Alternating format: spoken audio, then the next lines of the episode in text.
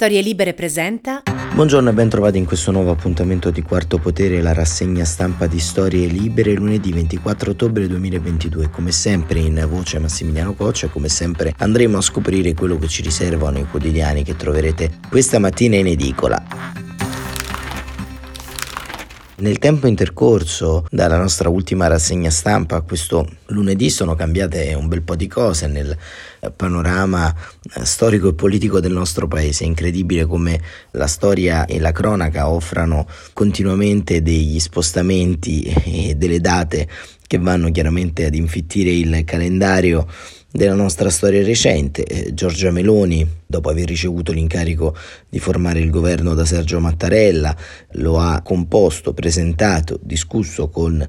il Presidente della Repubblica, così come eh, prevede appunto la prassi parlamentare e nella giornata di sabato ha eh, giurato eh, un governo molto discusso da un lato che sembra un po' lontano parente di quel governo d'alto profilo che prima delle elezioni Giorgia Meloni aveva eh, prospettato. Insomma, ci sono eh, di fatto un buon numero di ministri che addirittura componevano l'esecutivo di centrodestra nel 2008, l'ultimo eh, governo a totale trazione eh, centrodestra. E da questo punto di vista, insomma, certamente gli analisti anche internazionali non hanno potuto fare a meno di notare che nonostante il dato storico della donna Presidente del Consiglio, dall'altra parte diciamo, assistiamo a non un ricambio eccelso della classe dirigente. Tanti i nodi di criticità, ma Giorgia Meloni è entrata immediatamente nel, nel suo ruolo, nel, nel, suo personaggio e ha cominciato da un lato, già da ieri, con il passaggio della campanella, il rituale che segna appunto il passaggio di consegne tra i presidenti del Consiglio, incontrato appunto Mario Draghi e sostanzialmente nel corso della giornata di ieri ha poi eh, incontrato Emmanuel Macron che era a Roma per l'incontro della comunità di Sant'Egidio sulla pace, la preghiera per la pace. Ma andiamo a vedere, il Corriere della Sera apre con Meloni, Macron, prime intese, riferendosi appunto a questo incontro informale avvenuto nella serata di ieri a Roma, la Repubblica Meloni a lezione d'Europa e ancora la foto al centro di pagina col presidente francese Emmanuel Macron e il eh, quotidiano La Stampa diretto da Massimo Giannini apre con invece la cerimonia della campanella con contano solo PIL e lavoro, questo è il titolo che sceglie la stampa, libero, pronti, via, Draghi e Macron dicono sì a Giorgia. E ancora il giornale Meloni sfida i gufi, il fatto quotidiano Meloni è ostaggio di Draghi, ricicla pure Attila Cingolani e la verità sì il governo è in bolletta ma per colpa dei migliori. Questo diciamo è quanto sostiene il giornale diretto a Maurizio Belpietro. Il tempo governo già al lavoro. E il messaggero Meloni Macron asse sul gas. Domani il potere modello Meloni. E il mattino titola nasce l'asse Meloni Macron e ancora il sole 24 ore parte la corsa alle nomine pubbliche Enel Eni, Leonardo, le 100 scelte chiave, il resto del Carlino, Europa e Gas, l'agenda Draghi Meloni, il foglio, io sono Giorgia, il Presidente del Consiglio della Repubblica Italiana Giorgia Meloni, eh, il titolo scelto per inserto del foglio di oggi con una vignetta di Macox in prima pagina eh, con una Meloni con una campanella in mano che dice io sono Giorgia, poi continua col suo celebre refrain sono una e poi Macox scrive se se è finita sta canzoncella mo si balla questo è diciamo la scelta il taglio del foglio. Ecco tutto questo ci racconta ovviamente tante cose, tante cose differenti al suo interno, una modalità anche nella dicitura dei ministeri, scelta che ha un sapore molto retro, torna appunto ad esempio all'istruzione. Per la prima volta si affianca la parola merito che ovviamente è tutto un programma. Ha trovato e fatto discutere l'aggiunta anche dell'aggettivo del, del sostantivo della sovranità alimentare all'interno del Ministero dell'Agricoltura. Ovviamente la sovranità alimentare, va ricordato, non è il sovranismo alimentare, ma è un figlio e frutto de, delle battaglie dei contadini ed è una precisa rivendicazione no global rispetto alla possibilità di assolvere le esigenze di mercato all'interno della propria area agricola, ma insomma al di là delle parole, al di là di tutto, conteranno sicuramente i fatti, conta anche il dato simbolico.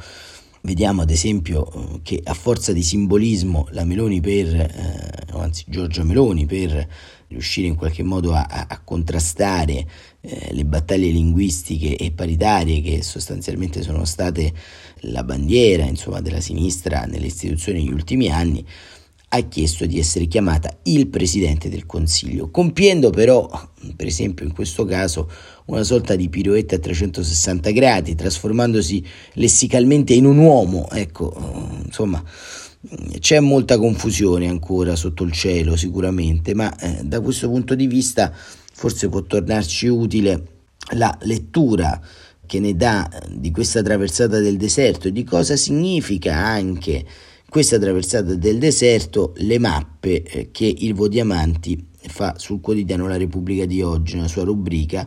dedicata appunto a Giorgia Meloni, una donna sola al comando, ecco come Meloni ha attraversato il deserto a destra e scrive Diamanti, Giorgia Meloni è la prima donna in Italia a capo del governo nella storia della Repubblica Italiana, un evento importante e significativo per il paese, parallelo e conseguente al successo elettorale del partito che guida i Fratelli d'Italia, FDI. Anche in questo caso una novità perché la prima, volta in Italia si è imposto un partito di destra, non di centrodestra come è avvenuto spesso in passato, quando al centro della destra c'era Silvio Berlusconi. Ora però siamo oltre il Berlusconi, si tratta di una svolta difficile da prevedere in passato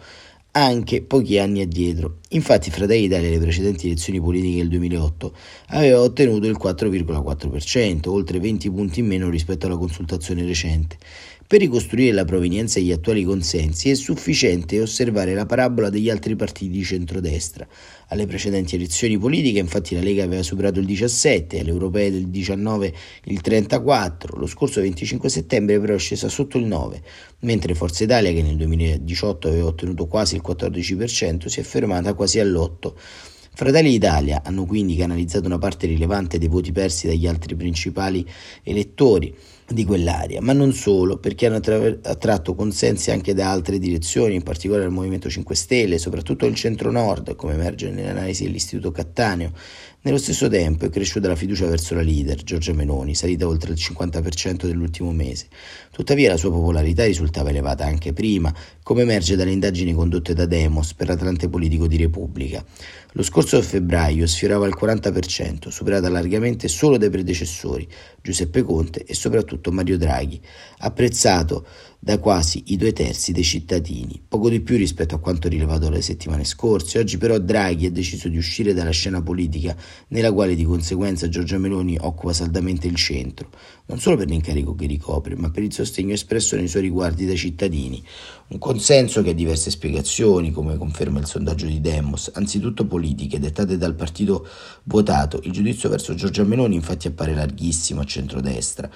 pressoché totale e unanime fra gli elettori di Fratelli Italia e della Lega, ampiamente maggioritario nella base di Forza Italia. Risulta peraltro esteso anche a chi non vota Fratelli d'Italia vota per il terzo polo, mentre scende sensibilmente come prevedibile al centro-sinistra. Il PD infatti raccoglie la simpatia di un terzo degli elettori, comunque non pochi, fino a toccare il livello minimo 20% del Movimento 5 Stelle. Giorgia Meloni appare dunque una leader divisiva, apprezzata da una parte e respinta dall'altra, in grado per questo di riprodurre la distanza e la frattura fra destra e sinistra, ma per la stessa ragione di riunire e attrarre gli orientamenti degli elettori di centrodestra. Si propone dunque come una leader che personalizza il partito, gli dà un volto e un'identità, senza però svolgere il ruolo interpretato in passato da Berlusconi rispetto a Forza Italia, il suo partito personale, perché Fratelli d'Italia ha una storia lunga e un'identità caratterizzata, marcata. Una leader in questo caso può dare loro un volto nuovo, visibile, senza però ridisegnarne il profilo. Ed è ciò che ha fatto Giorgia Peloni, che ha dimostrato grande capacità di comunicare con gli elettori, soprattutto della sua, della sua area. Il centrodestra, utilizzando messaggi efficaci di grandi appeal per tutti, anche per coloro che erano e sono e restano lontani dalla destra, ha cioè normalizzato la propria immagine attraverso il linguaggio tradizionale, tradizionalista, una donna, una madre, cristiana, che ha come espresso e rivendicato nel titolo di un libro divenuto un manifesto uno slogan della sua campagna permanente. impostata sulla famiglia, sulla religione e sulla propria identità di genere.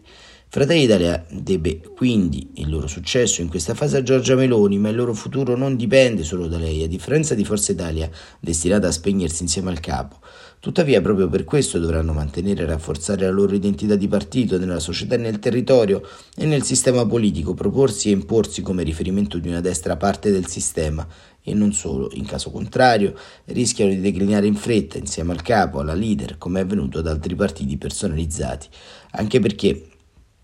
non possiamo dimenticare che Fratelli d'Italia si sono imposti con il 26% dei votanti, cioè il 17% degli elettori, sufficienti per affermarsi alle elezioni, non certo per dare un volto al paese. E questo diciamo che è il tema, insomma, abbastanza marcato all'interno di questo schema di analisi che ne fa Ilvo Diamanti, insomma da un lato c'è l'aggregazione del dato elettorale e dall'altro l'aggregazione di un dato politico e sociale, Fratelli d'Italia ovviamente ha nel corso di questi mesi, di questi anni, non solo riempito un voto, ma dato da un punto di vista pratico garanzia di serietà e di rispettabilità all'interno di un panorama fluttuante e incoerente rispetto al passato. Stare l'opposizione paga, ma starci anche con una certa schiena dritta, cosa che Giorgia Meloni ha fatto, cercando però al tempo stesso di avere in qualche modo un eh, refrain molto chiaro su alcuni punti eh, considerati divisivi, ma i punti relativi appunto, scusate il gioco delle parole, al ai diritti civili, ai diritti di genere e, e via dicendo, sono in qualche modo nell'opinione pubblica e nell'elettorato anche di centrosinistra e di centrodestra sono ritenuti dei punti derogabili perché in questa fase conta quasi ed esclusivamente la cosiddetta autarchia economica, insomma la capacità gestionale delle famiglie, il potere d'acquisto, i soldi che hanno in busta paga, per quello erroneamente in questa fase storica si è disposti a bere l'amaro calice di qualsiasi cosa. E questo diciamo è un dato preoccupante, soprattutto per la politica, soprattutto per la politica degli ideali, per la politica fattuale. E al tempo stesso l'analisi che ne deriva anche dagli articoli degli scorsi giorni, che ovviamente non abbiamo tempo di proporvi, è anche un modello in qualche modo eh, di destra differente rispetto a quello che abbiamo inteso. Una destra che esce fondamentalmente dalla tradizione italiana della polarizzazione dello scontro, ad esempio con le istituzioni europee, con le istituzioni anche internazionali come la Nato e quello che sta avvenendo nel nostro paese che rischia sostanzialmente di avvenire è una sorta di polacchizzazione della nostra società, ovvero una destra di governo che è saldamente all'interno dell'Alleanza Atlantica, che è saldamente all'interno dello scacchiere europeo, ma che internamente eh, crea diciamo, dei eh, punti di svolta autoritaria sui diritti eh, civili, sui diritti delle persone che si amano e che eh, appunto sono dello stesso sesso, sulla maternità, sull'entrata di uno stato etico all'interno della questione laica. Ecco, tutto quanto questo è un modo nuovo, un modo che viene mutuato soprattutto dalle esperienze di quei paesi che hanno avuto per molti anni delle colonne comuniste al suo interno, appunto come la Polonia, e che sono state in qualche modo attraversate da venti reazionari. E questo diciamo è il rischio più grande che si percorre in questa fase, un rischio che tranquillizzerebbe chiaramente, diciamo che prevede la tranquillizzazione dei mercati, ma non prevede chiaramente eh, la tranquillità dei suoi cittadini. Toccherà capire quanto questa polacchizzazione sarà evidente nei prossimi eh, giorni, nei prossimi mesi. Stefano Stefanini invece sulla stampa fa un editoriale molto significativo dal titolo Che cosa il mondo si aspetta da noi e scrive debutto internazionale con Emmanuel Macron per Giorgia Meloni, unico rodaggio, due ore e mezza di colloquio con Mario Draghi, può aiutarla a guardare a come il mondo vede l'Italia anziché inquadrare il mondo come prisma nostrano. Oltre Alpe, lo scambio alla pari vodka-lambrusco tra Vladimir Putin e Silvio Berlusconi fa colore. Quello che interessa a Parigi come a Berlino è che il governo si muoverà con acque internazionali a dir poco agitate. E cosa si aspettano? Kiev, Mosca, Bruxelles, Pechino e Washington? La squadra è complessivamente rassicurante, Antonio Tajani sarà sotto osservazione ma a Bruxelles conosce tutti, un buon biglietto da visita. A difesa e economia Crosetto e Giorgetti sono una sicurezza, sul piano mondiale l'Italia si muove tra Stati Uniti, Europa, Cina e Russia, su quello regionale tra Mediterraneo allargato, Nord Africa e Balcani, su quello economico ed energetico i punti di riferimento sono i mercati e le fonti di approvvigionamento. La fondamentale direzione di marcia si traccia nel primo quadrilatero e sarà la Premier a tracciarla. Vicolo cieco a Mosca, se la Russia nutriva qualche speranza di cambiamento di rotta post-elettorale, l'aveva detto, deve rassegnarsi, non ci sarà. Meloni ha subito messo a tacere le apprensioni di Kiev, non del tutto infondate, visto alcuni suoi compagni di viaggio. Finché la Russia fa carne di porco su civili infrastrutture ucraine non troverà sponda in Italia e nessun paese europeo che si rispetti tanto più che Washington chiede a Roma, come tutti gli alleati NATO, continuità sull'Ucraina. Oggi il legame atlantico, ribadito a più riprese dalla Premier, passa per Kiev in bianco o nero, senza grigi. Per gli americani si può discutere della guerra bilateralmente o fra alleati nei fuori NATO G7, assolutamente non iniziative unilaterali o esternazioni pubbliche o via social media. Qui la Premier dovrà guardarsi dagli amici, un esponente della maggioranza, a maggior ragione un ministro del governo, non può cavarsela con, a titolo personale. In Europa, invece, scrive Stefanini, il barometro sul variabile, l'esultanza di Varsavia e Budapest rincuora ma non aiuta Giorgia Meloni. L'Unione Europea, sottinteso Parigi e Berlino, teme proprio che la nuova Italia faccia blocco comune con Polonia e Ungheria. A Bruxelles la collocazione del nostro paese fa la differenza per, fra l'avere nell'Unione un'eccezione sovranista o un fronte sovranista e una potenziale minoranza di blocco. Meloni dovrà bilanciare simpatie sovraniste con l'interesse nazionale e incassare regolarmente i fondi del PNRR e in prospettiva beneficiare degli interventi comunitari su energia e prezzi del gas, per i quali serve più Europa. Ma può vendersi bene, l'Italia ha bisogno dell'UE, di Berlino e Parigi, loro hanno bisogno dell'Italia. Draghi avrà parlato con Meloni sul negoziato in corso sul price cap con un'esitante commissaria e riluttanti Germania e Olanda. Il nostro alleato principale è proprio la Francia. Giorgia Meloni incomincia pertanto con l'appuntamento giusto, non è neppure necessario, scrive Stefanini, che il suo esordio sia europeista, basta che sia pragmatico, anche per muoversi in un'Europa che non è solo l'Unione Europea. Il Regno Unito è importante per l'Italia sul piano bilaterale, della sicurezza globale e dell'atlantismo. Al futuro governo britannico, quando ci sarà, non dispiacerebbe una mano per rimettere in carreggiata i rapporti post-Brexit con l'Unione Europea. Ma il nostro mondo non finisce più fra Vancouver e Vladivostok, il resto conta per sicurezza, commercio, energia, migrazione e ambiente. A cominciare dalla Cina, dal ventesimo congresso sta uscendo una Cina diversa da quella degli ultimi trent'anni, ma che ha ancora bisogno della globalizzazione avverte i rigidimenti europei, teme che nel nuovo governo italiano prevalgano pulsioni autarchiche, gli chiede di tenere aperta la porta delle relazioni economiche e commerciali, mentre Washington gli chiede di tenere alta la guardia sui trasferimenti di tecnologia a Pechino. Anche qui ci vuole pragmatismo, dice Stefanini. Sarà quella la chiave di volta della politica estera di Giorgia Meloni? E chiaramente questo diciamo, sarà il grande interrogativo dei prossimi giorni, delle prossime settimane. Con la rassegna di oggi abbiamo fatto anche una sorta di riassunto delle puntate precedenti e noi torniamo come sempre domani per cercare un po' di dipanare alcuni interrogativi e per eh, portare all'interno insomma delle vostre case, delle vostre macchine, un po' dei giornali italiani, ma anche con qualche capatina faremo nelle prossime giornate con qualche pagina internazionale per comprendere come in questa importante settimana che vedrà la fiducia alla Camera e al Senato di questo governo e appunto i primi impegni reali di Giorgia Meloni, come si configurerà il nostro futuro prossimo. Per oggi è davvero tutto, grazie davvero per essere stati con noi e ci risentiamo domani mattina come sempre alle 7.45.